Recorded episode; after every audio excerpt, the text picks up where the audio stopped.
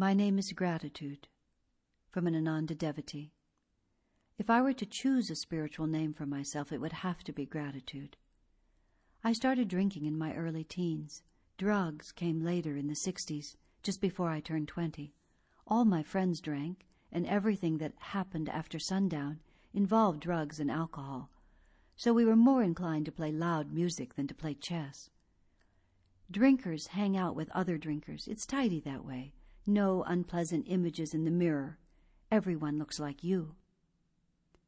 Whatever we were having, I consumed more of it than my friends. It always took more to get me to the edge of contentment, and the edge was as close as I could ever get. In a typical evening, I would drink a six pack of beer, a substantial amount of hard liquor, and use whatever drugs were at hand. I never got mean, never got in fights, never fell down, but from my early teens, I was drunk every night of my life. In those early years, I had a couple of auto accidents, but nothing after that, even though if it was dark, driving or not, I was drunk. I never drank during the day. In fact, I couldn't imagine why anyone would want to be dull while it was still light. During the day, I went for stimulants. but come nightfall, nothing could stop me from drinking. Stimulants during the day meant more alcohol to come down at night, then more stimulants the next day to push away the effects of the previous night's drinking. Truly a vicious and deadly cycle. I also smoked quite a lot of marijuana, occasionally took mushrooms, and used cocaine. My friends either kept up or they fell away. Some died, and many ended up permanently damaged. I was married in the early 80s, but my habits didn't change. I merely couch them now in transparent respectability, more evenings out drinking good wine, or at home drinking good scotch and premium beer. Cocaine replaced the cruder stimulants, but the truth is, I would have drunk cheap gin if that were all I had. My wife drank only moderately, just an occasional glass or two of wine with dinner. It is unusual for a non drinker to marry someone who is already wedded to this habit of nightly oblivion, but then she never knew me any other way. We didn't discuss it. I figured it was just part of the package she had chosen. She clearly saw something in me beyond the man she married, and she knew the power of prayer. We bought a house and built a business. At one point, though, she expressed enough concern for my overall health that I agreed to have a routine physical. The doctor stated unequivocally that I was on my way to an unpleasant and perhaps lingering death.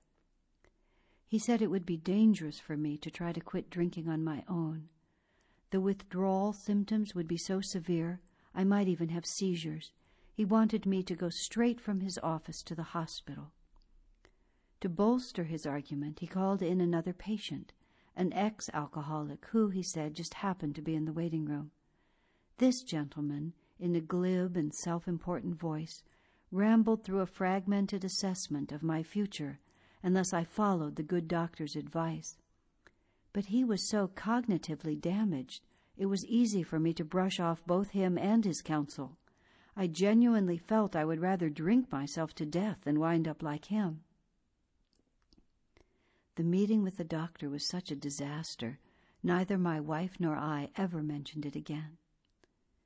In the middle of all of this, sometime in the early 80s, we started going to Ananda classes and services.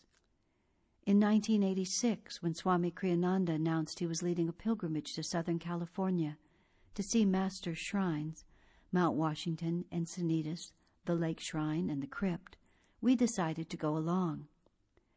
The first evening in Encinitas at the Sanderling Hotel, Swamiji held a discipleship initiation. I sat in the back of the room, watching people go up and kneel before him. He blessed each one by placing his finger at their spiritual eye, the point between the eyebrows. After a moment, he would remove his hand. The person would then rise, bow to Swamiji with folded hands, and return to his seat. I just couldn't identify with the ritual. I was strongly drawn to Master, and I had great respect for Swamiji even though I had spoken to him only a couple of times. I wasn't sure it was the right time for me to become a disciple or, in truth, that Master would want me. So I just watched, like a stone gargoyle peering down from a cathedral roof. Then, somehow, I found myself kneeling in front of Swamiji. I don't recall why I decided to do it. In fact, I don't remember deciding to do it at all, but there I was. When he touched me at the spiritual eye, there was no spark of light, no uncontrollable trembling, no sound of crashing waves. As I recall, I didn't feel anything. But after the blessing, I stood up, bowed respectfully to Swamiji, and walked away a different person. That was two decades ago. Since that moment, I've had not a hint, not a longing, not a whisper of unnamed or unfulfilled desire for drugs or alcohol.